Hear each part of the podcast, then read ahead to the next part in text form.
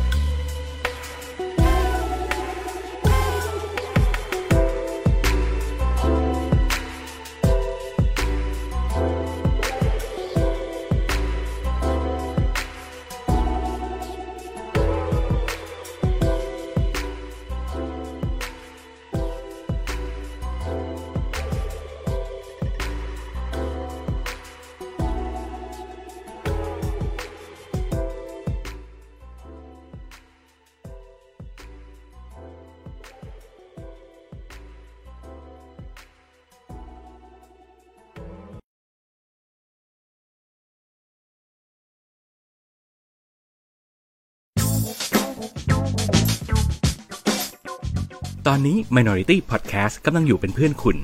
มาสนุกกับความแตกต่าง เพื่อสร้างความเข้าใจไปด้วยกันนะครับ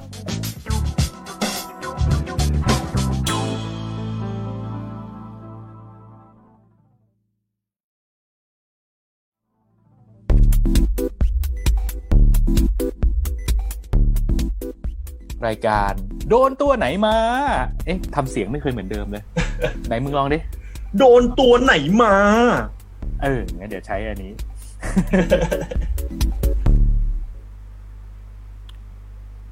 โยโยโยโยโยสวัสดีครับ สวัสดีครับ คุณผู้ชมคุณฟังทุกท่าน ตอนนี้คุณกำลังอยู่กับรายการโดนตัวไหนมา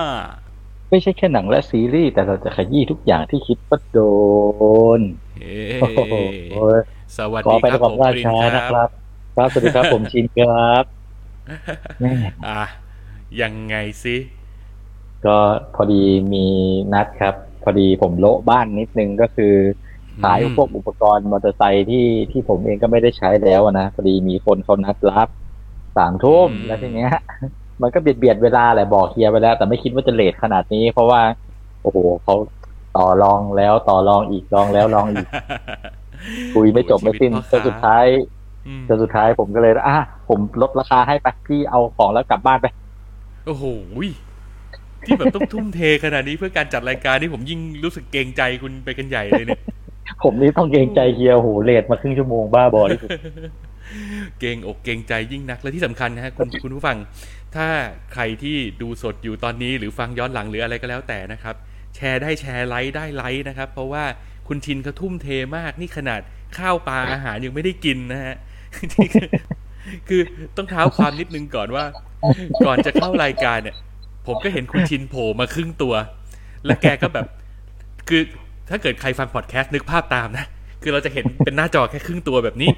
และเอกมือข้างล่างเนี่ย คุณชินแกก็ขยับอะไรแบบก็แก๊กก็แก๊กแล้วแล้วก็มีสาธิตเสียงสาแบธิตให้บดูเออ มีเสียงก็แก๊กก็แก๊กก็แก๊กก็แก๊กอะไรอย่างนี้โชว์คือไอเราก็นึกว่าไอเราก็นึกว่า เฮ้ย มานั่งยำอะไรก่อนเข้ารายการวะ โอ้ย สบายแล้วก็ตอนนี้เขาเป็นรัฐมนตรีมหาดไทยแล้ว มันไม่มีอะไรเสียหายแล้วมันถูกกฎหมายหมดแล้ว ก็เพื่อสันทนาการได้อยู่แล้วตอนนี้ ที่ไหนได้ไม่ใช่หน้าหน้าตาเหมือนหน้าตาเหมือนทำสิ่งผิดกฎหมาย ผมกำลังชงโอวัลตินกินครับเออเนี่ยครับน่าเห็นใจ คือคนที่แบบว่า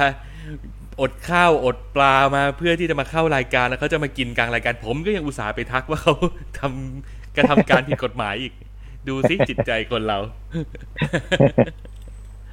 อะโอเค ก็อนุญาตนะครับ ถ้าระหว่างพูดคุยกันตอนนี้คือคุณชินสามารถ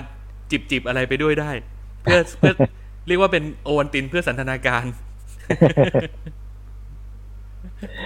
ทีนี้อืมเดี๋ยวนี้ก็ เอ๊ะจะผมจะพูดเรื่องอะไรล่ะ อ๋อ จะบอกว่า เอาจริงๆมัน อะก็ปฏิปฏิเสธไม่ได้หรอกว่าช่วงชีวิต อันเทาๆของผมเนี่ย มันก็ผ่านการทดลองอะไรมาหลายอย่างเนาะอืมอืมแต่ว่าโอ้โหยุคสมัยนี้นี่มันแบบ อืมมามันหาง่ายกว่าร้านกาแฟซะอีก เออ อันนี้มีประเด็นเหมือนกันเดี๋ยวผมจะเล่าให้คุณฟังว่าเออ คุณคุณหมดยังคุณคุณมีเรื่องอะไรจะเล่าต่อเนื่องจากสิ่งที่ปูมานี่ไหม ไม่มีนะครับ คือคือมันกลายเป็นว่าพอมันหมดยุคเราอะพอ พอมันพอมันกลายเป็นเรื่องปกติอะเสน่ห์บางอย่างมันก็หายไป จริง แล้วมันมันตลกตรงที่ว่าเมื่อเมื่อประมาณสองสามวันก่อน ผมได้เจอเพื่อนเก่าคนหนึ่งที่ไม่ได้เจอกันนานมากแล้วเขาเขาเป็นดีเจแล้ววันหนึ่งครัเขาบก็แวะเวียนมาใกล้ๆออฟฟิศผมครับไม่ ไม่ได้เจอกันมาเป็นสิบปีอะจนกระทั่งครับคำแรกที่พอเห็นหน้ากันแล้วมันทัก มันก็บอกว่า เฮ้ยปิน ยังดูดปุ้นอยู่เปล่าวะ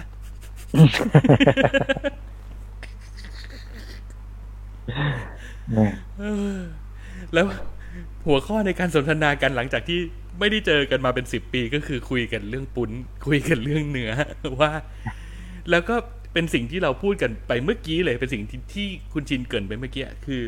สมัยก่อนเรารู้สึกว่ามันเป็นมันมีเสน่ห์บางอย่าง คือด้วยความที่มันแบบเทาๆอะ ด้วยความที่มันแบบ ดูมันต้องแบบงับงับเงียบแงบแอบแอบซ่อนๆเนี่ย เออ มันก็ทำให้มันก็ตื่นเต้นตามภาษาวัยรุ่นอะไรอย่างเงี้ยเนาะเออ แต่พอมาถึงทุกวันนี้ที่มันสามารถเดินไปหาซื้อได้ตาม ร้านขายยาทั่วไปเนี่ยคือมันกลายเป็นว่า ไอ้พวกที่ใช้สิ่งเหล่านี้เพื่อการบันเทิงมันกลายเป็นเรื่องไม่บันเทิงละมันมันมันเออ มันก็รู้สึกว่านี่มันหาง่ายเกินไปเปล่าวะอะไรอย่างเงี้ยอืมเออ แต่ว่าแต่ว่าพอคือในยุคสมัยก่อนตอนที่มันเป็นยุคของเราอะครับอืมมันมีอะไรหาอะไรได้ มันก็ต้องใช้ไปตามนั้นม คือถึงแม้ว่ามันจะเป็นของคุณภาพเกรดต่ำปาหนึ่งเอาขยะมาขยำรวมกัน แล้วเอาก็มาให้เราใช้เนี่ย เราก็ยังจะใช้มันอย่างมีความสุขนะแต่สมัยนี้นี่คือแบบโอ้โห มันมันลึกจริง ๆ นะ ผมไปนั่งคุยกับพวกรุ่นพี่รุ่นน้องที่เขาเป็นสายนั้นเต็มตัวเนี่ย โอ้โห มันมีการส่องกล้องดูไตรโคม ดูความเหนียวของมัน โอ้โห ตัวนั้นออกอาการอย่างนั้นได้ ตัวนี้ออกอาการอย่างนี้ คือแบบโอ้โหลึกจังอืมน่าสนุก แต่แต่หมดหมดวัยแล้วหมดวัยแล้วหมดวัยทดลองแล้ว แล้วพอพอมาถึงช่วงวัยแบบเนี้ย เราก็จะรู้สึกว่า อย่างมากก็กินเบียร์ป๋องหนึ่งแล้วก็นอนก็ก็ไม่ได้จะเอาอะไรมากมายกับชีวิตแล้วอะเออคืออมด้วยจริง ๆ ผมเนี่ย ผมเป็นคนชอบ อยู่ในอาการมึนเมามากครับ แต่ว่าอืมด้วยเอ่อด้วยสุขภาพมันคนเราเนี่ยพอถึงจุดจุดหนึ่งไม่อะไรก็อะไรมันต้องบังคับให้เราเลิกสักอย่างหนึ่งไม่เมียบังคับให้เลิก ลูกบังคับให้เลิก มันก็ต้องเป็นสุขภาพที่บังคับให้เลิกอืมในมุมของผมเนี่ยก็อยู่อยู่ดีๆก็กลายเป็นสุขภาพที่บังคับให้ผมอืมต้องต้องกลับมาอยู่ในคันลองของมันเนาะอืมเพราะว่าสมัยก่อนเนี่ย ดื่มหนักมากจนกระทั่งวันหนึ่งก็ เป็นอาการเกี่ยวกับตับครับอืมก็อยากจะเตือนเตือนๆเพื่อนๆนักดื่มเนี่ยผ่านมาเตือนผ่านมาดื่มโอวัลตินอย่างนี้สบายใจเลยโหหลับสบายเลยเอออะและนี่ก็คือเป็นช่วงปลงชีวิตลิขิตชะตากรรมกันเออดูปลงปลงๆดูแบบ ก่อนจะนิ่งก็ต้องซิ่งมาก่อน ผมนี่กลิ้งมาเยอะ เออเออ ช่วงนี้ก็หันเหชีวิตให้มา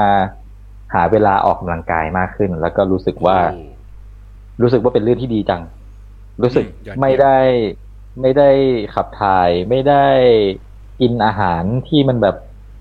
เป็นเวล่ำเวลาขนาดนี้มานานแล้วคือ เมื่อไหร่ก็ตามผมผมสังเกตตัวเองหลายหลายรอบแล้วเพราะว่าผมเป็นคนที่ออกกำลังกายแล้วก็หยุดออกกำลังกายแล้วก็หยุดเป็นอย่างเงี้ยอืมผัดเปลี่ยนหมุนเวียนมาอย่างนี้เรื่อยๆ ช่วงนี้ก็กลับมาจริงจังกับการออกกำลังกายแล้วรู้สึกว่าโอ้โห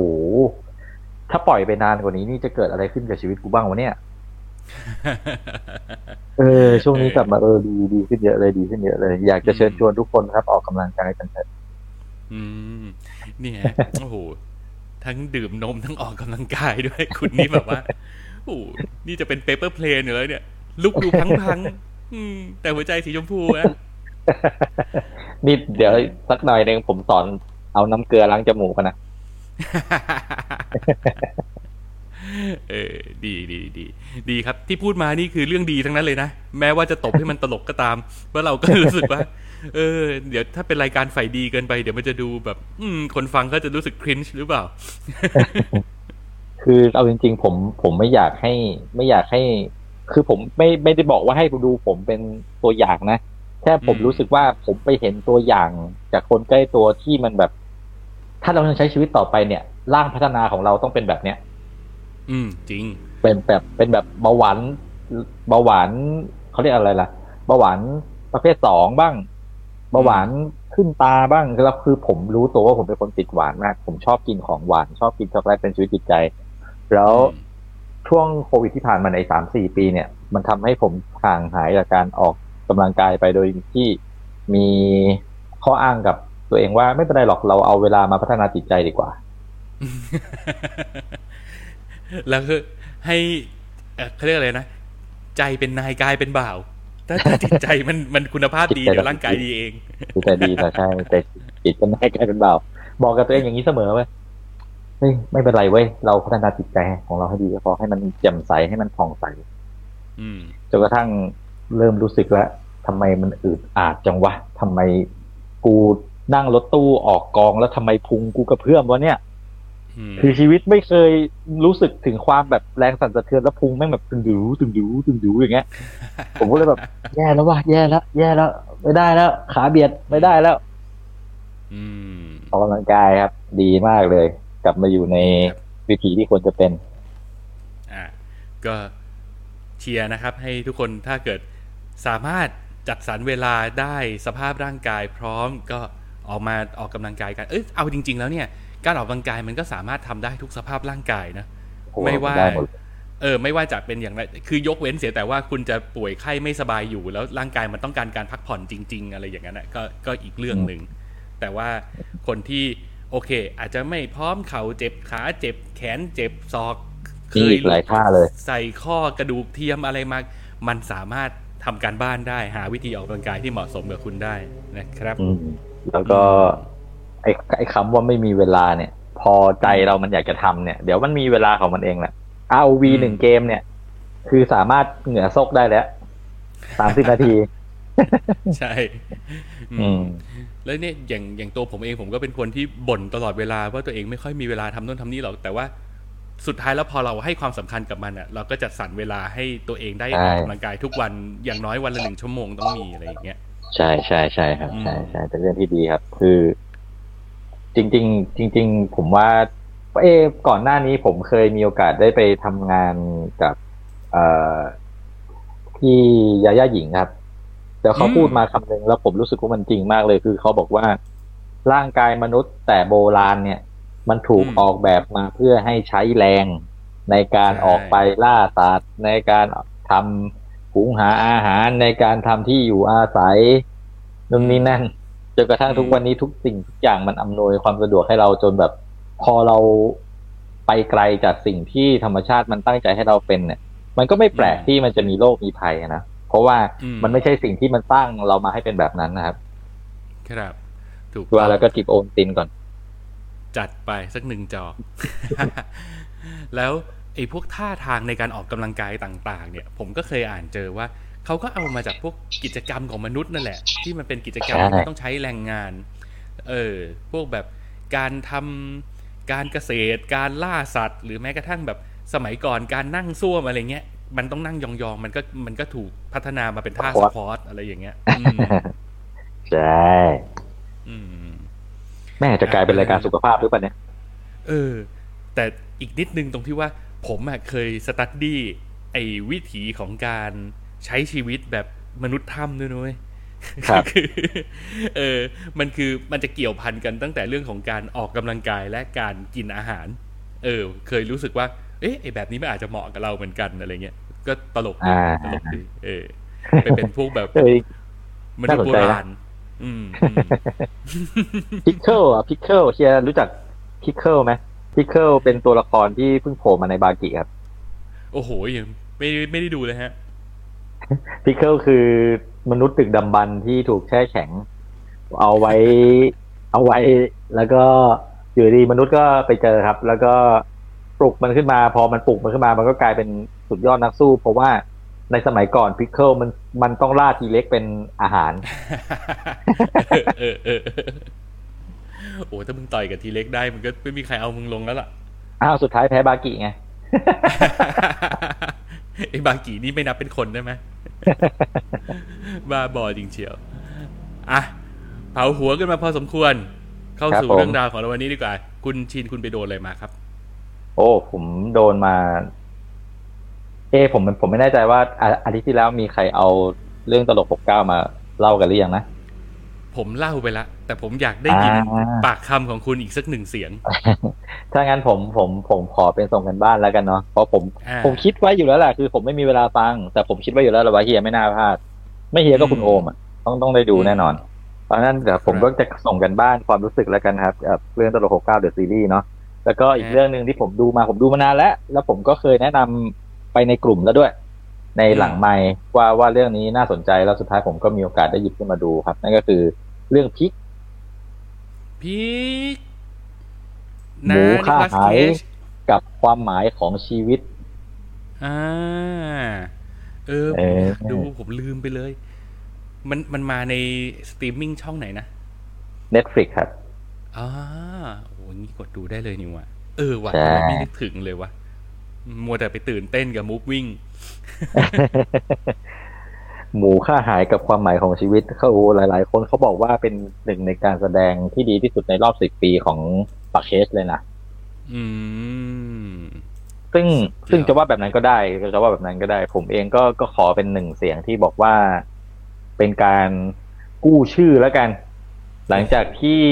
ไปผจญกรรมใช้หนี้มา หลังจากที่กู้เงินมานานอันนี้ก็ได้กู้ชื่อกลับมาแล้วกู้ชื่อแล้วเอออืมอืมอืมโอเค อะ คุณอยากเอาอะไรก่อน เราส่งการบ้านก่อนไหม ได้ส่งกันบ้านก่อนก็ได้ครับ อืม ดีเป็นยังมีเก็บภาพอินเสิร์ตเอาไว้อยู่เลย เรื่องตลก69 The Series ผมไม่ต้องเล่า ย้อนความแล้วมั้ง ผมว่าเฮียน่าจะ เล่าไปยังกระจ่างแล้วในเทปที่แล้วก็คือถ้าเกิดใครอยากรู้เรื่องย่อว่าเป็นมายังไงก็ไปฟังย้อนหลังเอาดีกว่าเนาะจะได้ไม่ไม่เสียเวลาในปัจจุบันนี้ อืมครับ มาที่ความรู้สึกเลย ผมรู้สึกว่าคืออันดับแรกข้อดีของการดูซีรีส์เรื่องนี้คือ ผมเคยดูเวอร์ชั่นที่เป็นหนังเนี่ย ตั้งแต่สมัยยังเป็นเด็กน้อยมากอืมๆแล้วผมก็ลืมเลือนทุกอย่างไปหมดแล้ว เช่นกัน เออลืมลืมไปหมดเลยอะว่าอะไรมันเกิดขึ้นบ้างจำได้แค่พล็อตคร่าวๆว่า มันมีเงินปริศนามาไว้ที่หน้าห้อง แล้วก็เกิดอืมเรื่องอีลุงตุงนางแค่นั้นเองจำได้แค่นี้เลย อืม ครับท้ายมาที่ความรู้สึกนะครับ คือ อืม จะอธิบายยังไงดี ผมรู้สึกว่าผมชอบบางอย่างแล้วก็ไม่ชอบบางอย่าง อืม อะในในขซีอรีส์เรื่องนี้ ขอแตะเบรกตรงนี้ไว้ก่อนนิดนึง ผมลืมได้ฮะผมให้ครับคุณชินเกรินว่าคุณชินดูอะไรมา แต่ผมยังไม่ได้เกรินเลย แล้วคุณก็ไม่เออถามใช่ด้วย ผมก็คิดว่าเฮียจะเล่า ให้ผมเล่าให้ฟังก่อนแล้วระหว่างนี้เดี๋ยวเฮียจะเอาค่อยบอกอ๋อผมโดนอันนี้มาอ๋อเอาเราผิดผิดไม่ผิดไม่สีใช่ผไหมมลืมผมลืม เออเว้ยคือมัวแต่กังวลว่าเดี๋ยวจะไปหารูปอินเสิร์ตมาให้ ลืมเล่าของตัวเอง งั้นผมเกรินสั้น ๆ ผมไปดูยอดรักนักสืบ พ่อหนุ่มหนวดงาม อากูโปโรโรมาก็อ่าอะ Murder in Venice นะครับ ถ้าเกิดใครสนใจอยากจะฟังรีวิวเรื่องนี้ก็รอรอฟังรอฟังเดี๋ยวคืนนี้จะมาเล่าให้ฟังว่าเป็นยังไงนะครับ อะเชิญครับน้องตุ้มต่อครับ อืม ก็ โห ถ้าจะบอกว่าชอบน้องจิ๋มนี่จะดูเป็นชายแท้ไหมเออ ตอนนี้มันมีมันมีสองแบบเว้ย แบบครับแรกคือ ถ้าบอกว่าชอบ และดูเหมือนจะแบบไปแตะเส้นแบบชื่นชมความน่ารักเซ็กซี่ของน้องเขาเนี่ย ก็จะโดนคอรหาว่าอิงอีพวกชายแท้จะอ้วกอะไรแบบนี้ นี่คือแบบแรกอ่าแบบที่สองคือ ถ้าออกโรงปกป้องว่าให้ดูที่การแสดงสิให้ดูแบบน้องเขาอุตส่าห์ทุ่มเทมันมันคือบทบาทการแสดงมันคือเรื่องราวที่เล่าอยู่ในซีรีส์ก็ดูไปตามเรื่องตามราวสิอย่าไปใช้น้องเขาเป็นเซ็กออบเจกต์ ถ้าเกิดมีความคิดเห็นแบบนี้ออกมา ก็จะโดนคอรหาอีกแบบด้วยคำว่า นี่มันเฮียหวังนี่ โอ้ไม่รู้จะวางตัวยังไงเลยเออก็อืมอันอันอันนี้เป็นเป็นมุกนะ แต่ว่าจริง ๆ ก็เป็นเป็นเป็นส่วนหนึ่งของซีรีส์เรื่องนี้ที่ผมรู้สึกว่าผมชอบแหละ ชอบตัวละครตัวนี้อืมคือน้องน่ารัก ขุนดี อันนี้ปฏิเสธไม่ได้ แล้วมันเอื้อกับสิ่งที่บทของจิ๋มควรจะเป็นนะครับ อืม อ่า เพราะฉะนั้นแล้วยังไงอะอ่าก็ก็ว่าผมว่าผมเลยก็ได้ผมชายแท้ก็ได้อะแต่ว่า แต่ว่าคือคือ เอ้าแล้วแล้วเออ มันก็ย้อนแย้งอะเนาะเพราะฉะนั้นผมอืมก็ไม่สนไม่สนใจใครจะว่าผมยังไง แต่เพราะว่าก็ว่าว่าสุดท้ายแล้วผมรู้รู้สึกว่าตัวละครตัวเนี้ย มัน มันเหมือนจะซับซ้อนแต่จริงๆมันไม่ได้ซับซ้อนอะไรเลยอะอืม มันค่อนข้างจะคิดมันแสดงออกตรงไปตรงมาด้วยซ้ำใช่เออแล้วชิฟอืมอีอีรุ่นพี่ที่มานั่งตำส้มตำกินกันในในห้องเนี่ยครัไอ้บพวกนี้ก็แบบว่ายุยงส่งเสริมกันไปในทางที่ดีเหลือเกิน แต่ละคนนี่ก็นะแหม่ก็เออก็คนเคมีคล้าย ๆ กันก็จะดึงดูดไงเป็นกฎของแรงดึงดูด อืมอืมอืมอ่า ก็ข้ามตัวละครน้องจิ๋มไปแต่ น้องจิ๋มเป็นหนึ่งในตัวละครหลาย ๆ ตัวที่ผมชอบนะคือคือผมผมต้องบอกว่าผมชอบหลาย ๆ ตัว อย่างเอ่ออะมาที่โดยรวมก่อนดีกว่าอย่างที่ผมพูดค้างไว้ว่าผมมีทั้งชอบและไม่ชอบเนี่ย คือ อย่างหนึ่งที่ชอบก็คือชอบความตลกเสียดสี อะไรที่บรรจงใส่เข้ามานั่นแหละ แล้วมันก็กลายเป็นมุมที่ผมอะไม่ชอบด้วยมคือผมรู้สึกว่าบางครั้งบางทีเนี่ย มันยัดเยียดมาแบบจะแจ้งไปหน่อยอะมันมา มันไม่ได้มาแบบแยบแยบยนต์อะอืมอืมอืมอืมแล้วมันกลายเป็นดูแบบ และอีกอย่างหนึ่งคือผมรู้สึกว่าผมเฉยเฉยๆกับกับการกับการเซอร์แบบนี้แล้วอะครับคือเราเห็นเยอะแล้วเนาะ เออเราเห็นเยอะแล้วคือหลาย ๆ คนเขาก็แบบโอ้โหโคตรเซอร์เลยอยู่ดีๆก็ตัดเข้านู้นตัดเข้านี้คือผมรู้สึกว่ามันอืมใช่แหละมันเซอร์แต่มันมันไม่ได้หน้าว้าวแล้วไง อืม แต่เราก็ต้องให้เครดิตไงว่ามันเป็นสิ่งที่พี่เป็นเอกเขาทำมาก่อนและทำมานานแล้ว ใช่ใช่ใช่เอใช่อเขาก็แค่คือต้องทำบอสิ่กงว่าที่เป็นเขาลายเคเซ็ยนเขาทำนั่นแหละ เออ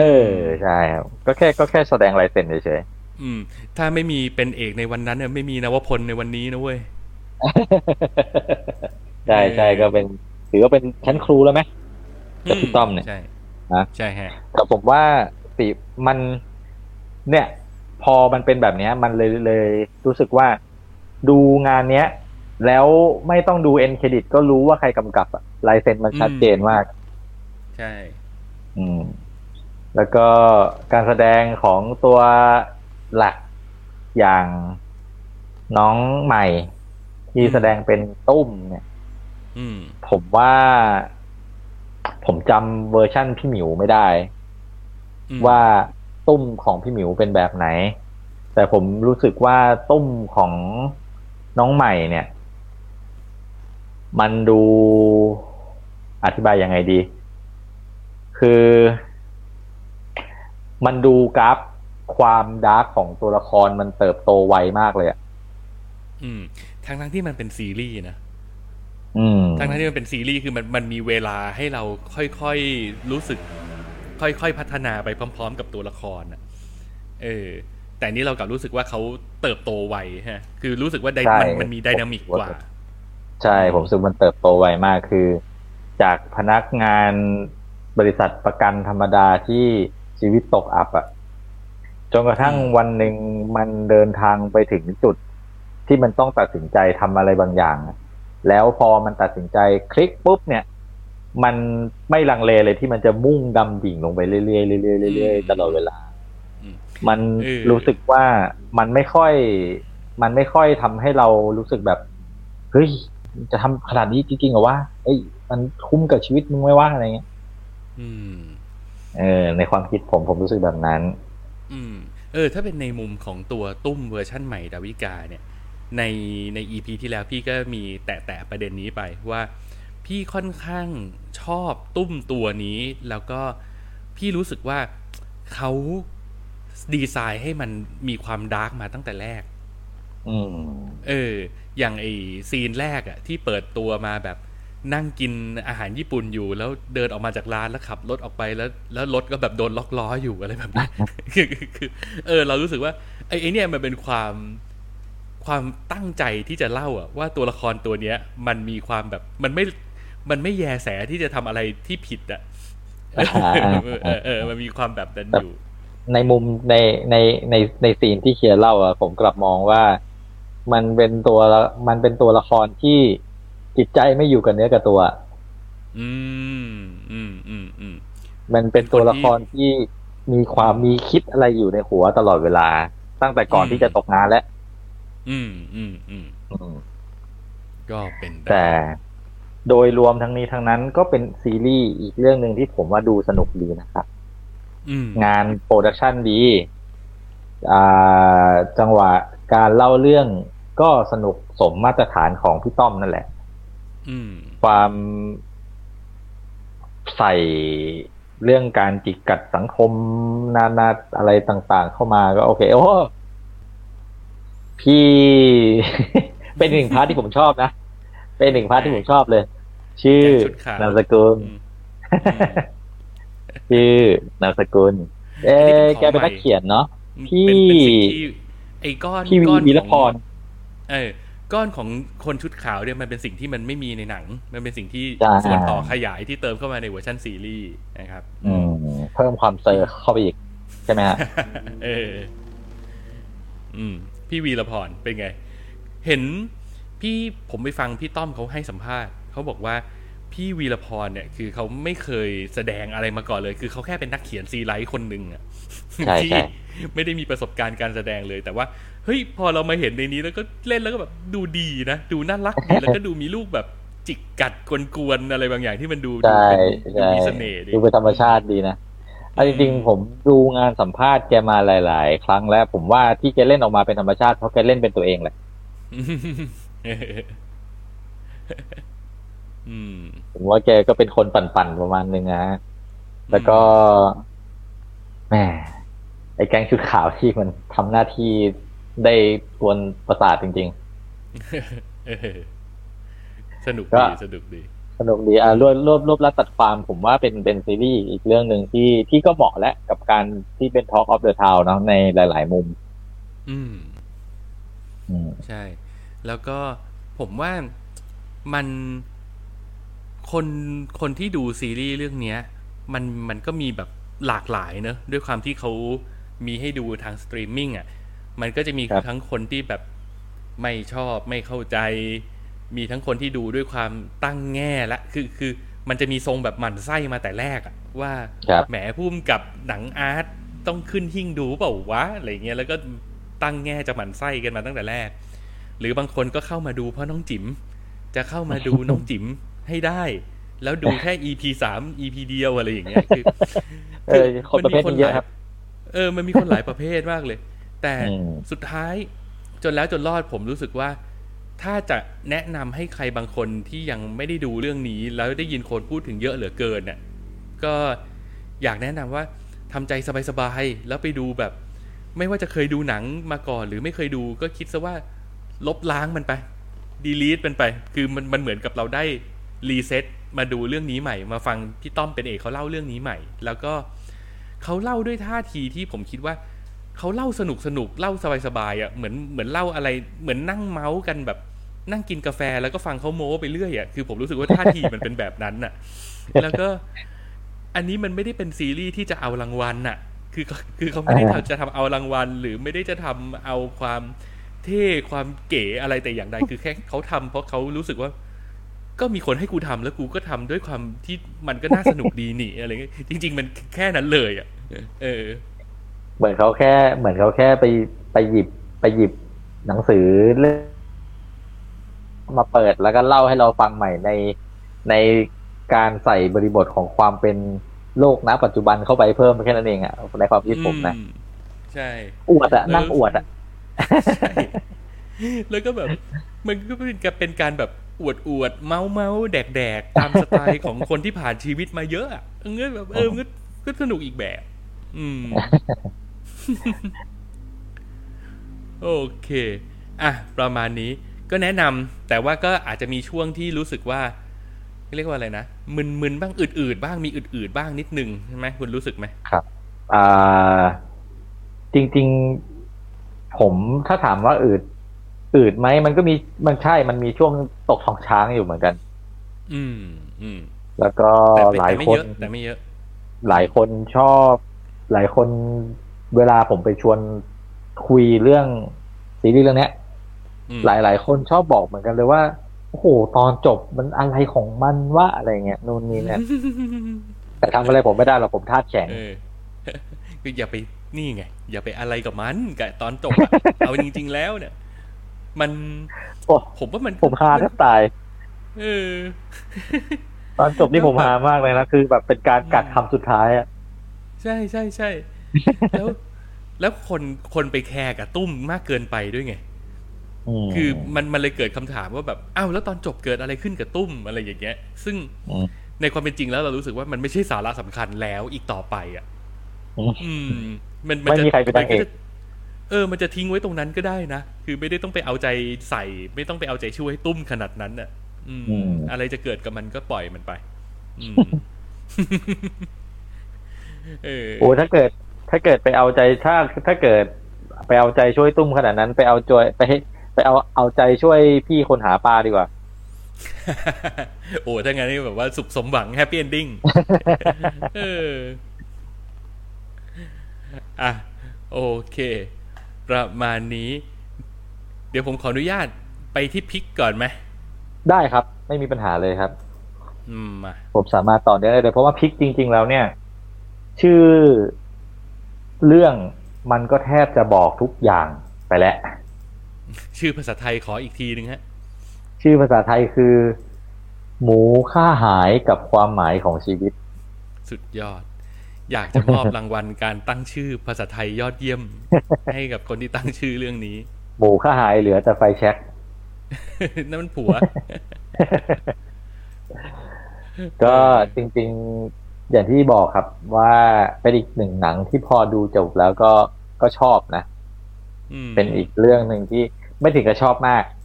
แต่โดยรวมแล้วชอบ เพราะว่า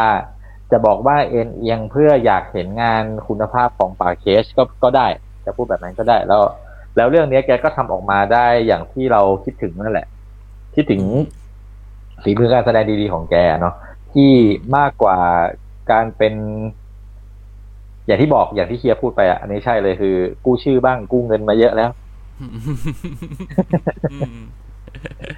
อ่าเอ่อมาที่เรื่องย่อเรื่องพลิกนะครับ เรื่องพลิกก็คือ เรื่องเป็นเรื่องราวชีวิตของผู้ชายคนหนึ่งที่ชื่อร็อบครับ ชื่อร็อบก็คือร็อบเนี่ยแสดงโดยคุณนิโคลัสเคสนี่แหละ คือเฮียร็อบเนี่ยเขาใช้ชีวิตแบบสันโดษอยู่ในป่า รัฐโอเลกอน ไม่สูงสิงกับใคร ปล่อยเนื้อ ปล่อยตัวผมเผ้ายาวลุงลัง เขาอาศัยอยู่กับหมูหนึ่งตัวอืมคือ เรื่องก็จะเล่าให้เรารู้ว่าหมูตัวเนี้ย นอกจากจะเป็นเพื่อนที่ร่วมใช้ชีวิตกันกับร็อบแล้วเนี่ย ไอหมูตัวเนี้ยยังมีความสามารถในการทำให้เขาดำรงชีพด้วยการหาเห็ดทรัฟเฟิลขายได้อ่าเป็นคนเก็บของป่า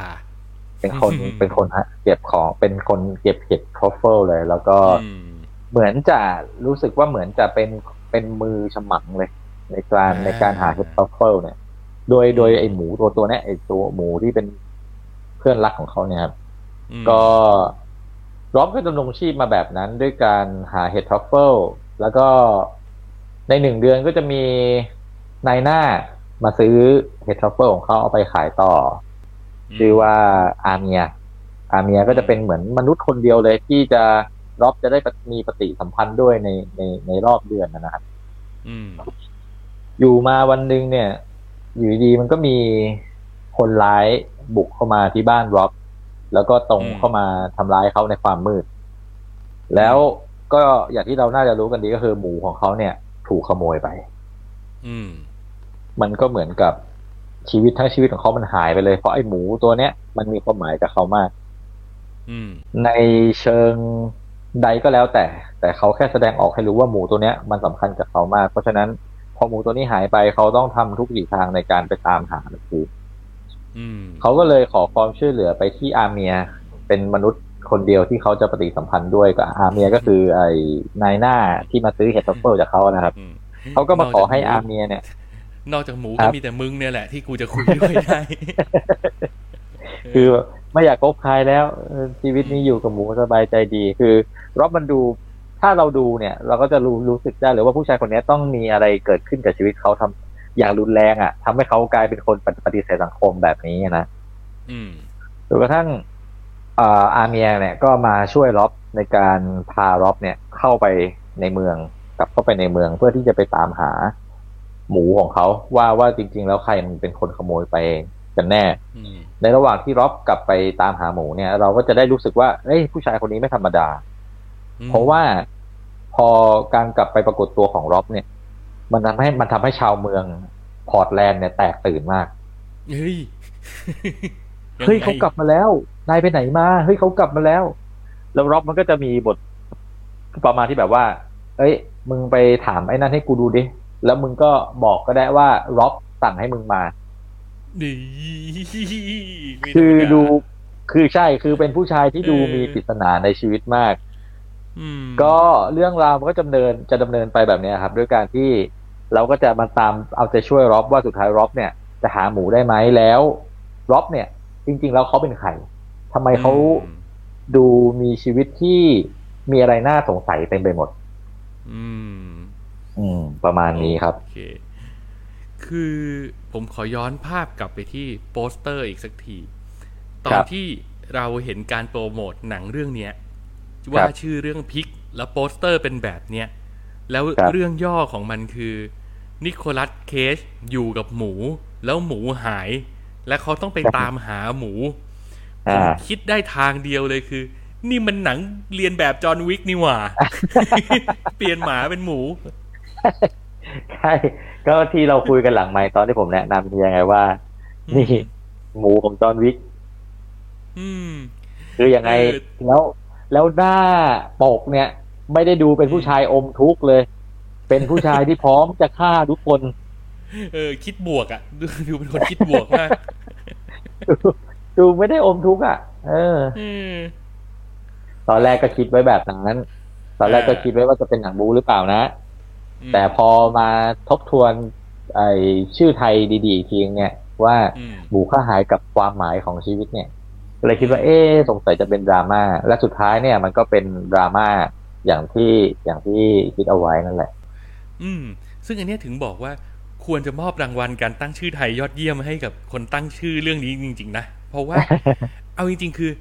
คนมันพร้อมจะเชื่ออยู่แล้วว่ามันเป็นหนังแอคชั่นน่ะ แล้วถ้าเกิดอ่าเขา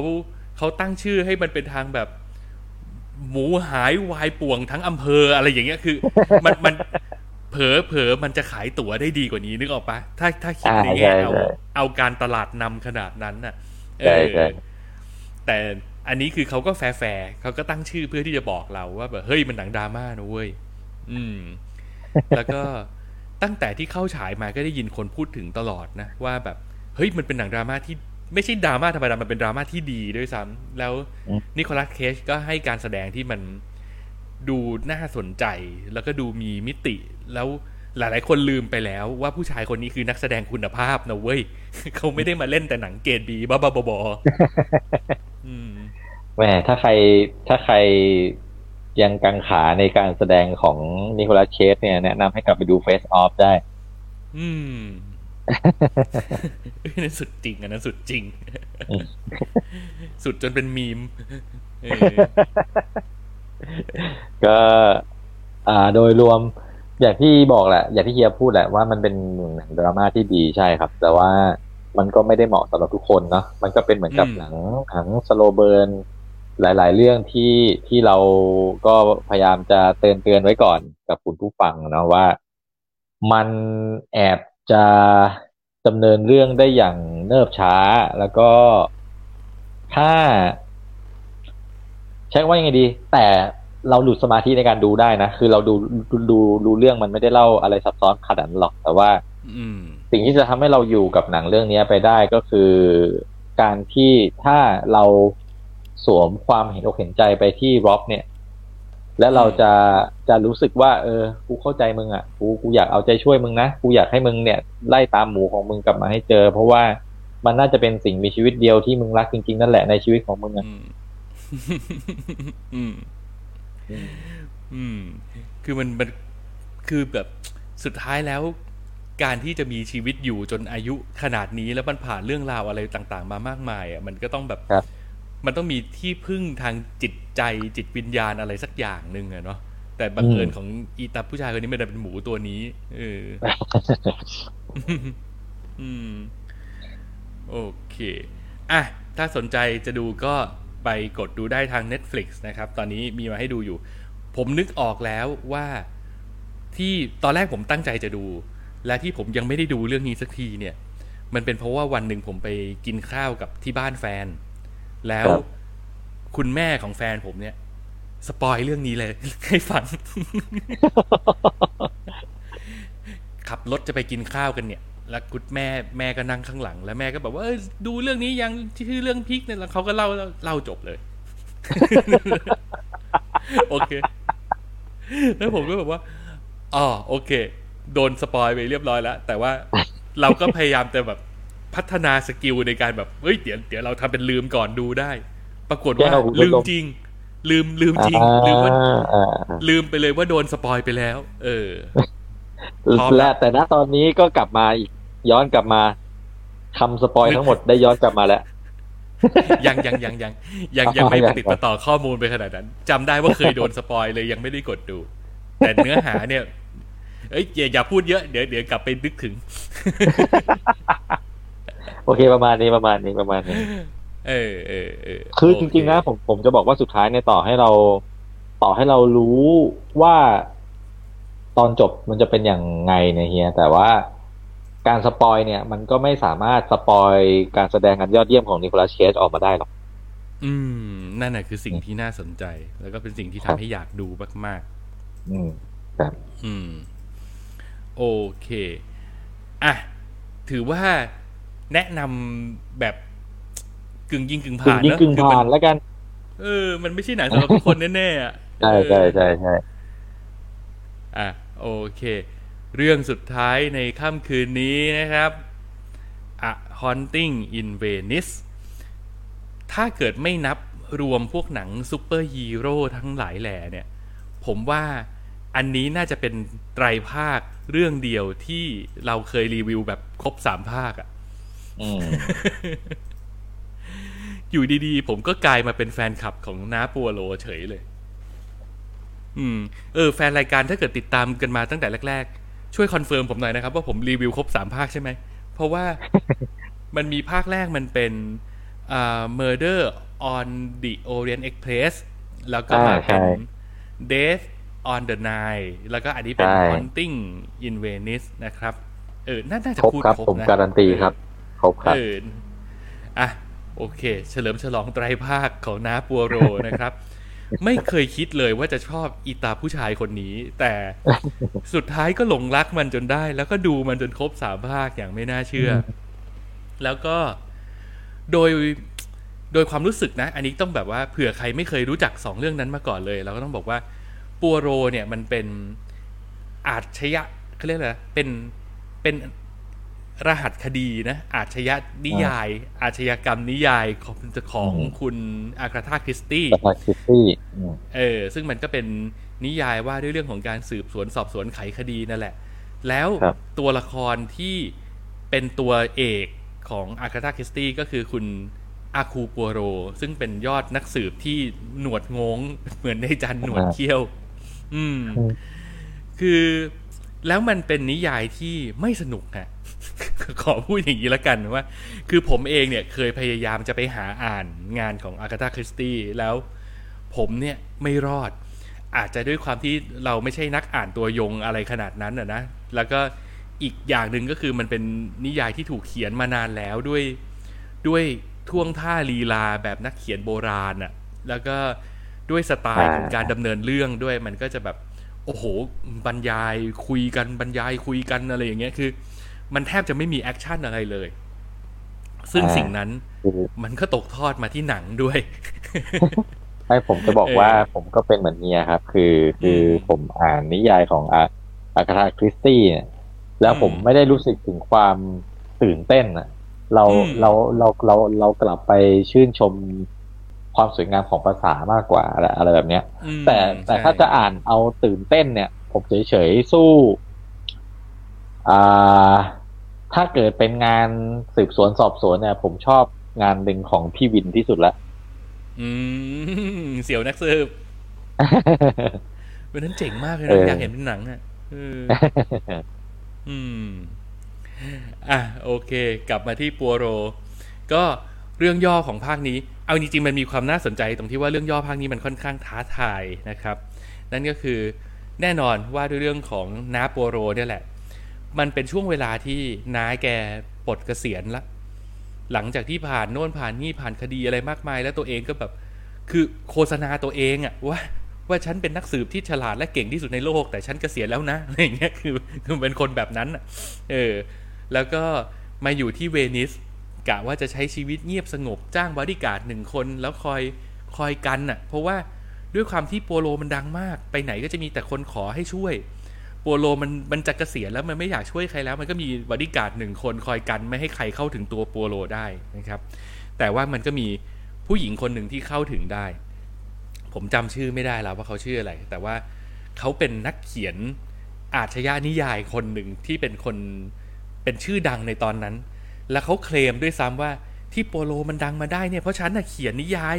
แล้วฉันน่ะอ้างอิงตัวละครในนิยายฉันว่าไอตัวเนี้ยมันมาจากโปโลนะ โปโลก็เลยดัง แล้วอุ้ยแล้วนางก็ทวงบุญคุณว่าแบบเนี่ยเอาอย่างนี้ถ้าอยากจะเคลมว่าตัวเองเป็นแบบยอดนักสืบที่ฉลาดที่สุดในโลกเนี่ยนะ เธอต้องไปกับฉัน เพราะว่ามันมีสิ่งหนึ่งที่ฉันอยากจะชาเลนจ์เธอ มันคือพิธีการส่งเจ้าเข้าผีคืออืมชวนชวนยอดนักสืบไปดูร่างทรงนะครับอืมคือไอเหตุการณ์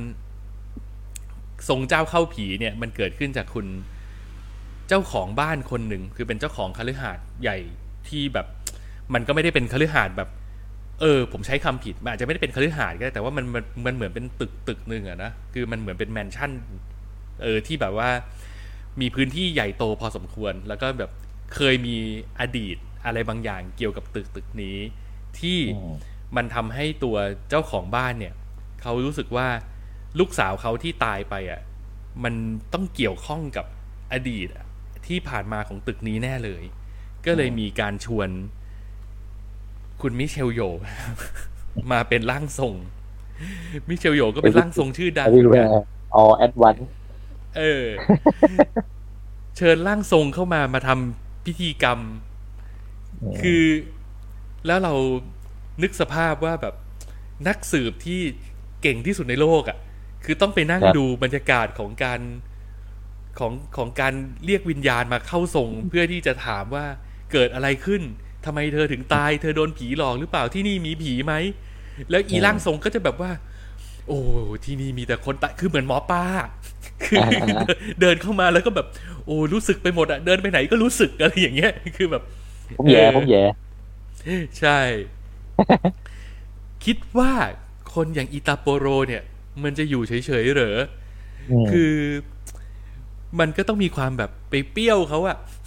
อืมคือ แบบโปโลเนี่ยมันมีคาแรคเตอร์บางอย่างตรงที่ว่ามันเป็นคนแก่ดื้อด้านแล้วแบบมันมันหยิ่งพยองแล้วก็อวดฉลาดโดยที่แบบไม่ได้สนใจ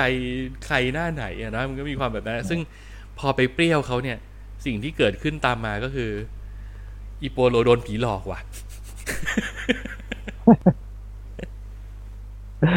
อออะทีนี้มันก็เลยเป็นที่มาของเรื่องราว A Haunting in Venice นะครับว่าทุกทีที่เราติดตามปัวโรมา มันมักจะเป็นเรื่องของฆาตกรรมที่เกิดขึ้นในพื้นที่ที่ปิดตายละมั้ง แต่มันก็เป็นพื้นที่ขนาดใหญ่อะนะไม่ว่าจะเป็นบนรถไฟหรือบนเรือ และที่นี่ก็คือเป็นตึกตึกหนึ่งเนี่ยอืมมันมันมักจะมีคคดีฆาตกรรมเกิดขึ้น แล้วปัวโรอืมก็ต้องไปอยู่ที่นั่น แล้วก็ต้องไปหาคำตอบว่า คดีนี้มันเกิดขึ้นได้อย่างไรและใครเป็นคนฆ่า แต่ไอเรื่องเนี้ยมันต่างไปตรงที่ว่าสิ่งที่ปัวโรกำลังจะหาเนี่ยมันมันไม่เชิงคดีฆาตกรรมนะ คือแน่นอนมันมีคดีฆาตกรรมอยู่ แต่คำถามที่มันใหญ่กว่านั้นน่ะ คือ ผีมีจริงไหม ในสายตาของยอดนักสืบเนี่ยอืมเออ ซึ่งมันน่าสนใจดี แล้วก็พอยิ่งหาคำตอบว่าไอ้เรื่องราวเนี้ยมันเกิดขึ้นได้อย่างไรปุ๊บเนี่ย อะมันก็เป็นไปตามสไตล์เป็นเป็นตามคลีเช่ของนิยายประเภทนี้ว่า เดี๋ยวมันจะต้องมีคนตาย และไอ้คนตายที่มันเกิดขึ้นเนี่ยไอ้ถ้าไอ้คนที่เชื่อว่าผีมีจริงอะ มันก็จะคิดว่าผีทำไงแต่ไอ้โปโลมันก็จะแบบ มันก็จะพยายามไม่เชื่อไงว่าแบบ ไม่ใช่ผีหรอกมันต้องมีคนทำ แต่ระหว่างที่มันไม่เชื่อมันก็โดนผีหลอกนะ เป็นแบบนี้ ซึ่งสนุกดีสนุกดี ถ้าถามว่าในแง่ความรู้สึกนะครับ คือในความเป็นงานนิยายสืบสวนสอบสวนน่ะเรื่องเนี้ยมันมันค่อนข้างดรอปในแง่ของเออการติดตามการพยายามคิดตามว่าใครเป็นคนทำ คดีนี้มันเกิดขึ้นได้ยังไงอะไรมันเกิดขึ้นกันแน่หรือ who done it ตามสไตล์ของของการเล่าเรื่องประเภทเนี้ยเรื่องเนี้ยมันไม่ค่อยไม่ค่อยตื่นเต้นเล้าใจในรูปแบบนั้น ใช้คำนี้ละกัน แต่ส่วนตัวผมก็ยังรู้สึกว่า ผมตามเรื่องนี้ได้อย่างเพลิดเพลินอยู่อยู่ดี เพราะว่าอืมส่วนใหญ่ ๆ ก็ต้องบอกว่าเราหลงรักตัวละครปัวโลไปแล้ว เรารู้สึกว่าเราเราอินกับมัน แล้วเราเอาใจช่วยมันแม้ว่ามันจะดูเป็นตาแก่ที่ไม่น่ารักก็ตาม แต่ก็รู้สึกว่า เออ การได้ดูตาแก่นี้ไปทำโน่นทำนี่มันก็สนุกดี แล้วไอการโยนเบาะแสแล้วให้คนดูคิดตามอะไรต่างๆ เนี่ย ในเรื่องเนี้ย มันทำแบบเหมือนมันไม่ได้สนใจจะให้คนดูคิดตามอะ คือมันโยนให้เร็วๆเร็วๆผ่านๆผ่านๆผ่านๆผ่านๆแล้วมันไปเทคไทม์กับการสร้างบรรยากาศ เออ ซึ่งเป็นสิ่งที่น่าสนใจของภาคไอ้ Haunting in Venice นี้ เพราะว่ามันเล่าเป็นหนังผีเลยเว้ยอืมวิธีการเล่าอะ มันแบบไวยากรณ์ที่ใช้อะไรต่างๆ นานาสไตล์ภาพซีเนมาโตกราฟีบรรยากาศ เพลงเพลิงทุกอย่าง cutting การตัดต่อคือ มันเล่าเป็นหนังผีเลย โดยที่แบบ เออมันแทบจะทิ้งไวยากรณ์ของการเป็นหนังสืบสวนสอบสวนด้วยซ้ำถ้าจะใช้ใช้นิดเดียว ให้ความเป็นหนังผีแบบเจ็ดสิบเปอร์เซ็นต์อะไรอย่างเงี้ย เออ ซึ่งมันก็ให้รสชาติที่แปลกใหม่ดี ก็สนุกดีนะครับ กล่าวโดยรวมก็คือ ผมว่า ถ้ามัดรวมไตรภาค ปัวโลสามภาคอะ่ะ ผมถือว่ามันก็เป็นไตรภาคที่ผมประทับใจนะ แล้วก็ชื่นชอบ อืมครับแต่มันอาจจะไม่ได้ สนุกตื่นเต้นลุ้นระทึกน่าติดตามหรือปริศนามันอาจจะไม่ได้แบบชาญฉลาดเหมือนเวลาเราดูเชอร์ล็อกโฮมส์ดูแล้วว้าวดูแล้วแบบอืมน่าทึ่งจังเลยเดาไม่ถูกอะไรอย่างเงี้ยมันก็ไม่ขนาดนั้น เออครับแต่ว่าตัวปัวโรและคดีต่างๆ ที่เขาไขอะ มันมักจะมีแง่มุมที่น่าสนใจซ่อนอยู่ในนั้น ไม่ว่าจะเป็นเรื่องของ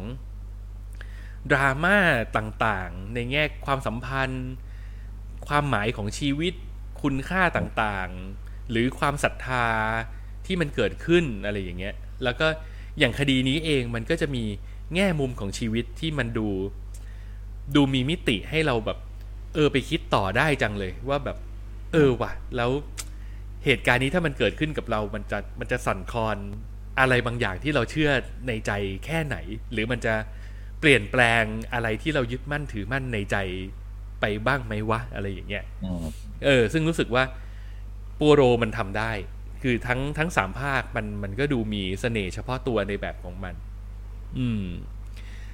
แล้วผมก็ยืนยันว่าการดูหนังของปัวโรเนี่ย มันก็ออกมาแล้ว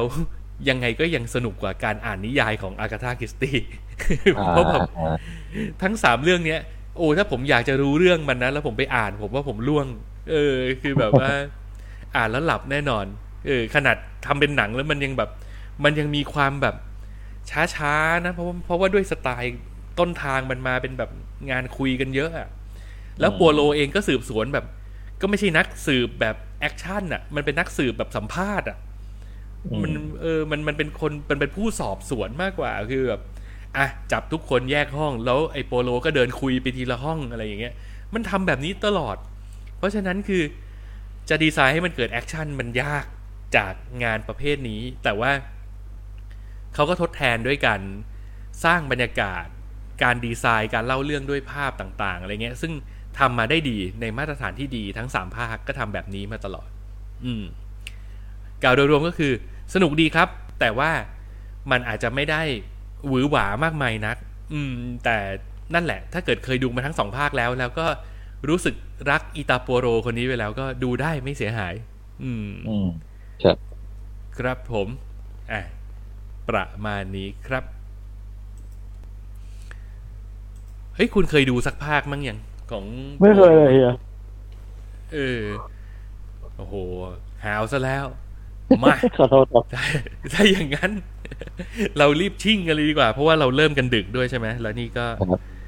นี่ไปเป็นห้าทุ่มแล้ว เออจะชั่วโมงอยู่แล้วเนี่ย อะโอเค ก็ประมาณนี้นะครับ วันนี้ก็ขออภัยด้วยที่มากันดึกไปสักนิดหนึ่งขแล้อวโทก็ษจริงๆครับ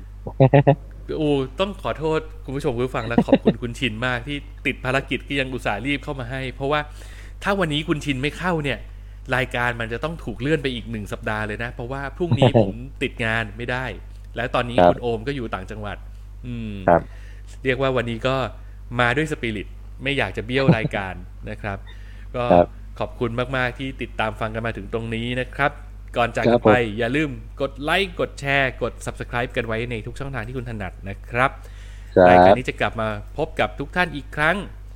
ในอาทิตย์หน้า ซึ่งยังไม่แน่ใจเหมือนกันว่าจะมาวันไหน เดี๋ยวขอนัดกันก่อนนะ ถ้าอยากรู้